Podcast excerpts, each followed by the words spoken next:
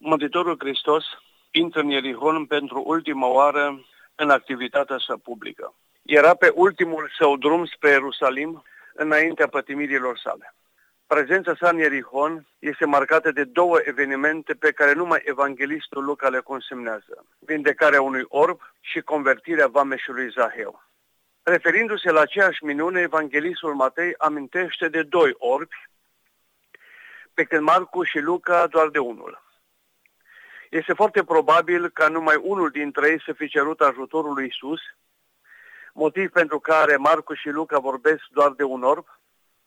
Matei însă amintește numărul lor.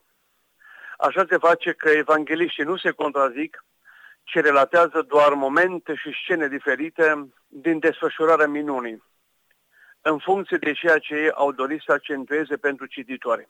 Am spus acest lucru pentru aceia care poate se întreabă de ce unul din evangeliști vorbește de doi orbi și doi dintre ei vorbesc doar de unul singur. Aș vrea acum uh, câteva lucruri să avem în vedere legat de desfășurarea minunii, de istorisirea acestei minuni, adică a vindecării unui orb din Erihon. Așadar, la intrarea sau la ieșirea dintr-o parte a cetății, Iisus este întâmpinat de un om orb care ședea lângă drum și cerșea. Marcu îi dă și numele, Bartimeu, care de fapt era un patronimic exprimând numele tatălui, adică fiului Timeu. Auzind forfota mulțimii, orbul întreabă ce se petrece. Nu știa de fapt ce se întâmplă acolo, auzea doar zgomot. Se pare că era un zgomot mai deosebit decât cel obișnuit al cetății. Și cineva îi răspunde, trece Iisus Nazarineanul. Atunci orbul, când a auzit, a început să strige, Iisuse, fiul lui David, miluiește-mă. Expresia fiului David însemna Mesia. De aceea ne întrebăm, va fi știut orbul că Isus era Mesia? Nu știm. Dar faptul că instantaneu începe să strige către Isus în momentul când îi se spune că se află pe cale, în apropierea lui, adică Isus de Nazaret, ne fac să presupunem că va fi auzit de el și de minunile pe care le făcea cu oamenii, în special cu cei suferinți. De aceea și în sufletul lui se naște speranța vindecării. Așa că îi cere și el lui Isus să-l miluiască, să-l ajute. Auzindu-l strigând, mulțimea de oameni îl ceartă, spunându-i să tacă. Greu de presupus motivul pentru care mulțimea îl împiedica să ceară ajutorul, nu știm. Dar orbul, ne spune evangeliștii, face contrarul. Adică el cu atât mai mult striga, Fiul lui David miluiește-mă, cu cât îl opreau, oamenii din mulțime, el cu atât mai mult striga către Iisuse, fi, Iisuse Fiul lui David, miluiește-mă. Această perseverență a credinței și a încrederii în Dumnezeu l-a impresionat pe Isus. Așa se face că el se oprește din drum și poruncește să-i fie adus orbul. Apropiindu-se cel ce cerșea și care era orb, Isus l-a întrebat, ce vrei să-ți fac? Iar el a răspuns, să-mi capăt vederea. Formularea dorinței lui ne face să presupunem că nu s-a născut orb, ci că își va fi pierdut vederea cândva pe parcursul vieții. Într-adevăr, verbul din original, anavlepo, are și sensul de a recăpăta vederea. Adică de aici putem să înțelegem că el cerea lui Isus să-și recapete un dar pe care cândva, într-un anumit context, l-a pierdut. Darul vederii. Se pune o întrebare. Era convins orbul că Isus poate să facă aceasta?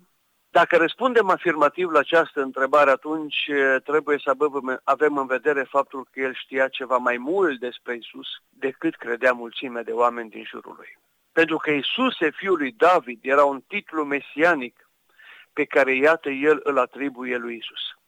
Să-i fi vorbit cineva despre acest dumnezeiesc Mesia și care face astfel de minuni? Așa că în taine sufletului său, el aștepta cândva o astfel de întâlnire, dacă cineva îi va fi vorbit despre Isus. Și această întâlnire, iată că a venit. În virtutea autorității și a puterii dumnezeiești pe care o avea Isus, el îi spune, capătă-ți vederea. Cu alte cuvinte îi spune, vezi. Și evangeliștii ne spun că a văzut în clipa aceea. Iubiții mei, pe cine a văzut el pentru prima oară după recăpătarea vederii? Pe Iisus Hristos. Cât de fericiți au putut să fie ochii lui. N-am mai văzut numai lumina zilei, acest lucru este important. Sau n-a văzut numai lumina zilei, ci și pe izvorul acesteia, pe Dumnezeul Isus. Mântuitorul Hristos adaugă și motivul pentru care a spus aceasta, anume, credința ta te-a mântuit. Așadar, orbul n-a putut privi, dar prin credință a putut vedea. Așa se face că credința lui îl determine pe Isus să facă minunea. Ceea ce evanghelistul relatează mai departe este extrem de important. El consemnează faptul că orbul, spune Sfântul Luca, îndată și-a căpătat vederea și îl urma slăvind pe Dumnezeu. Iubiții mei, trei expresii ne rețin atenția din acest verset, Luca 18, 43, și anume, îndată, adăugând că și-a căpătat vederea, deci cuvântul îndată care exprimă concomitența între cuvântul lui Iisus, credința orbului și săvârșirea minunii. Următoarea expresie este și-l urma. Și aș vrea să vă spun că aceasta este a doua minune care s-a întâmplat cu el. Prima, că și-a recăpătat vederea sau și-a căpătat vederea și a doua, că este determinat din interior să-L urmeze pe Isus. Și a treia expresie, slăvea pe Dumnezeu, care de fapt este al treilea efect al minunii. Primul efect, recăpătarea vederii, al doilea efect al minunii, determinarea orbului, celui ce fusese orb să-L urmeze pe Isus, și al treilea efect al minunii, îl slăvea pe Dumnezeu. Așadar, iubiții mei, minunea este urmată de două atitudini deosebite ale celui ce fusese orb. Urmarea lui Isus și slăvirea lui Dumnezeu. Nu știm dacă urmarea lui Isus a însemnat simplul fapt că s-a alăturat și el mulțimii care mergea după Isus prin cetate, slăvind faptele lui, sau că îi va fi devenit din clipa aceea în care și-a recăpătat vederea ucenica lui Isus. Nu știm. Evangeliștii n-au consemnat. Dar probabil că prima variantă e mai plauzibilă. S-a alăturat și el mulțimii, care și ea îl lăuda pe Dumnezeu, urmându-l pe Isus peste tot prin cetate. Unii să-l asculte, alții sperând să se vindece, alții probabil, cu siguranță, mulți de acolo din mulțime, să prindă în cuvânt și așa mai departe. Dacă evangeliștii nu ne spun că a devenit ucenic cu adevărat și nu găsim numele lui printre ucenici, sau printre apostoli, bănuind că doar l-a urmat pe, pe Iisus, entuziasmat prin cetate slăvindu Iubiții mei, și acum ca mesaj spiritual al minunii, aș vrea să reflectăm la câteva lucruri. Cunoaștem toți că există o vedere, dar și o orbire fizică. Nimeni nu se îndoiește de această realitate. Este palpabil în jurul nostru, adică vedem faptul că mulți oameni văd, dar că la fel de mulți poate nu văd. Dar există, să știți, și o vedere și o orbire spirituală și care la fel poate fi observată în viața noastră și asemenilor noștri. Așadar, nu toți cei care privesc văd și nu toți cei care nu pot privi nu văd. Mântuitorul Hristos vorbește, iubiții mei, de mai multe feluri de ochi. Și aș vrea să vă, să vă citesc câteva versete. Mântuitorul vorbește de ochi răi, adică există ochi răi. Iată ce spune el. Dacă ochiul tău este rău, tot trupul tău va fi întunecat.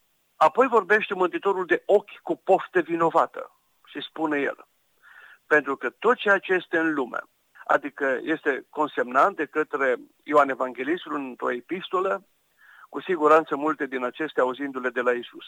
Pentru că tot ceea ce este în lume, pofta trupului și pofta ochilor și trofia vieții, nu sunt de la Tatăl, ci sunt în lume și ochi pironiți spre cer, iată ce citim în faptele apostolilor, și privind ei în timp ce el mergea la cer, iată că lângă ei au stat doi bărbați în haine albe care și-au zis, bărbați galileeni, de ce stați privind la cer? Peste aceasta ne interesează, privind la cer. Și apoi mai există și ochi cu pai sau ochi cu bârne. La un moment dat Mântuitorul spune, cum de vezi paiul din ochiul fratelui tău iar bârna din ochiul tău nu o iei în seamă. Iar în Evanghelia după Marcu, în capitolul 8, versetul 18, citim, ochi care nu văd, deși au vedere. Iată ce se spune, ochi aveți și nu vedeți, urechi aveți, spune Mântuitorul, și nu auziți. Așadar, Mântuitorul vorbește metaforii de mai multe feluri de ochi și Sfânta Scriptură, așa cum am văzut, și corespunzător acestora de mai multe feluri de vedere, nu atât fizică, cât spirituală. Este vorba de modul în care îl vedem pe Dumnezeu, creația Lui, dar și pe cel de lângă noi, cu ochiul cel spiritual. Analizat acest ochi al sufletului, care este cel al credinței, vom descoperi și în noi mai multe feluri de orbiri, mai ales atunci când vedem mai bine în alții decât în noi. Privind prin ochiul invidiei și al răutății, vedem în aproapele extrem de bine ceea ce noi teinuim de fapt în noi înșine. Aceleași fapte și atitudini pe care nu le recunoaștem. Și atunci drumul până la el, până la cel de lângă noi, devine primejdios și întunecat. Privi Dumnezeu doar prin ochiul rațiunii, acesta pare a fi inaccesibil, absurd, dacă nu chiar inexistent. El nu mai este o ființă care te domină prin măreție, prin atotputernicie, prin omniprezență și atoștiință, ci unul pe care tu crezi că îl domini, dar nu prin știință și cunoaștere, ci prin nebunia cugetării și autosuficienței și care te pun pe tine în locul lui. Aceasta este, iubiții mei, o mare orbire. Este, de fapt, marea dramă a nevederii fizice. Închideți ochii câteva clipe și încercați să mergeți. Veți simți un total dezechilibru. Niciun pas nu va fi sigur iar pericolul împiedicării, al căderii și al rănirii este iminent. Să știți că același dezechilibru, cu toate consecințele lui, se petrece și în spațiul orbirii spirituale. Dacă nu mai vedem nimic dincolo de tot ceea ce privim, atunci trebuie să strigăm după Isus pentru a ne da sau reda vederea. De fapt, fiecare vedem ce vrem și atât cât vrem. Vrem să-L vedem pe Dumnezeu? Îl vedem. Dar nu-l vedem decât atât cât noi dorim și cât noi suntem dispuși să îl vedem. Ceea ce este important să știm este faptul că pentru toți Isus trece chiar azi prin Ierihon, adică prin cetatea vieții noastre. Viața noastră este un Ierihon prin care trece Isus adesea. Este adevărat că pentru a ști că trece Isus prin viața ta și cei din jurul tău au un rol toți cei din jurul nostru. Ei trebuie să ne spună adesea că trece Iisus din Nazaret pe lângă noi. Și noi trebuie să spunem adesea atâtor oameni că trece Iisus din Nazaret pe lângă ei. Aceasta e misiunea noastră a tuturor, a fiecăruia în parte. Să spunem lumii că trece Iisus din Nazaret prin ea. Poate cineva care nu vede va începe să strige atunci după el. Și Iisus se va opri în dreptul lui și îl va întreba, precum odinioară pe orbul din Ierihon. Ce dorești să-ți fac? Ție, iubite creștini. Și dacă eu sau tu vom răspunde să văd sau să văd din nou, Iisus ne va deschide ochii atât cei fizici, cât și pe cei spirituale. Și vom vedea sau vom revedea ceea ce nu vedem poate acum. Și astfel, din felurimile de ochi, ochi cu bătnă, ochi cu pai, ochi cu poftă, ochi cu invidie, ochi cu răutate, ochi cu necredință, vor rămâne doar cei ațintiți spre cer, rostind cu Isus, Părinte, a venit ceasul. Preamărește pe fiul tău, adică și pe mine copilul tău, ca și fiul, adică și eu copilul tău, să te preamărească pe tine. Și acum alte câteva teme spre reflexie din Evanghelie. Prima temă, perseverența în a striga lui Isus după ajutor. Cu cât orbul era oprit, am văzut cu atât a striga mai tare lui Isus. Și la strigătul lui, Isus s-a oprit în fața lui și l-a întrebat, ce voiești să-ți fac? S-ar putea ca Isus să fie oprit și în fața ta acum și chiar în clipa aceasta te întreabă, tu ce voiești să-ți fac? A doua temă. Trece Iisus Nazarineanul, un subiect de misiune și de propovăduire în fața altora, pentru fiecare dintre noi. Să spunem lumii, trece Iisus Nazarineanul prin ea, chiar acum. Și a treia temă, să văd. Cea mai importantă cerere pe care să o adresăm lui Isus, dar să cerem în primul rând vederea sufletească, prin care să-L putem privi și identifica pe Dumnezeu important acest lucru în momentele semnificative din viața noastră.